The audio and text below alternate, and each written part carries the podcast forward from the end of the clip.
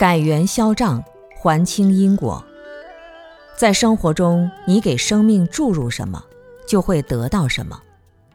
我打你一拳，你一定会打我一拳，这是因跟果的关系。可是，如果我打你一拳以后，我开始改善自己了，改善到最后，等你再打我的时候，被打的感觉就会不同。有一位居士问我：“师傅，我们怎么去相信因果？凡事都有前因，现在发生在我们身上的事都有它的前因，是不是要相信？”我说：“要相信。”他说：“那就很矛盾了。为什么矛盾呢？”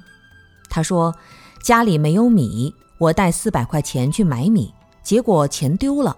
按因果的说法，我丢了这四百块钱。”是为了还那个捡到四百块钱的人，我欠他的，我丢了钱，他正好捡走，这因果就扯平了。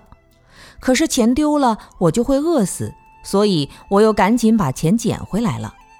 但被我欠了钱的那个人还是没有得到那四百块钱，我欠了他的该怎么还他？还要不要还他？其实还是要还的。我们要知道，业是消不了的。而业障是可以消除的。什么叫业障呢？因为行为不谨慎，使自己正常的生活有了障碍。比如把钱丢了，丢了钱后会饿死，饿死的这个情况就是障。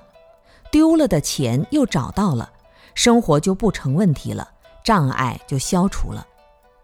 你欠人家的钱一定要还，等什么时候还呢？等你有了钱才还。到时候不要说四百块，就是还他四千块，生活也没有障碍，还是照样过很好的生活。这个时候因果的债就可以还清了。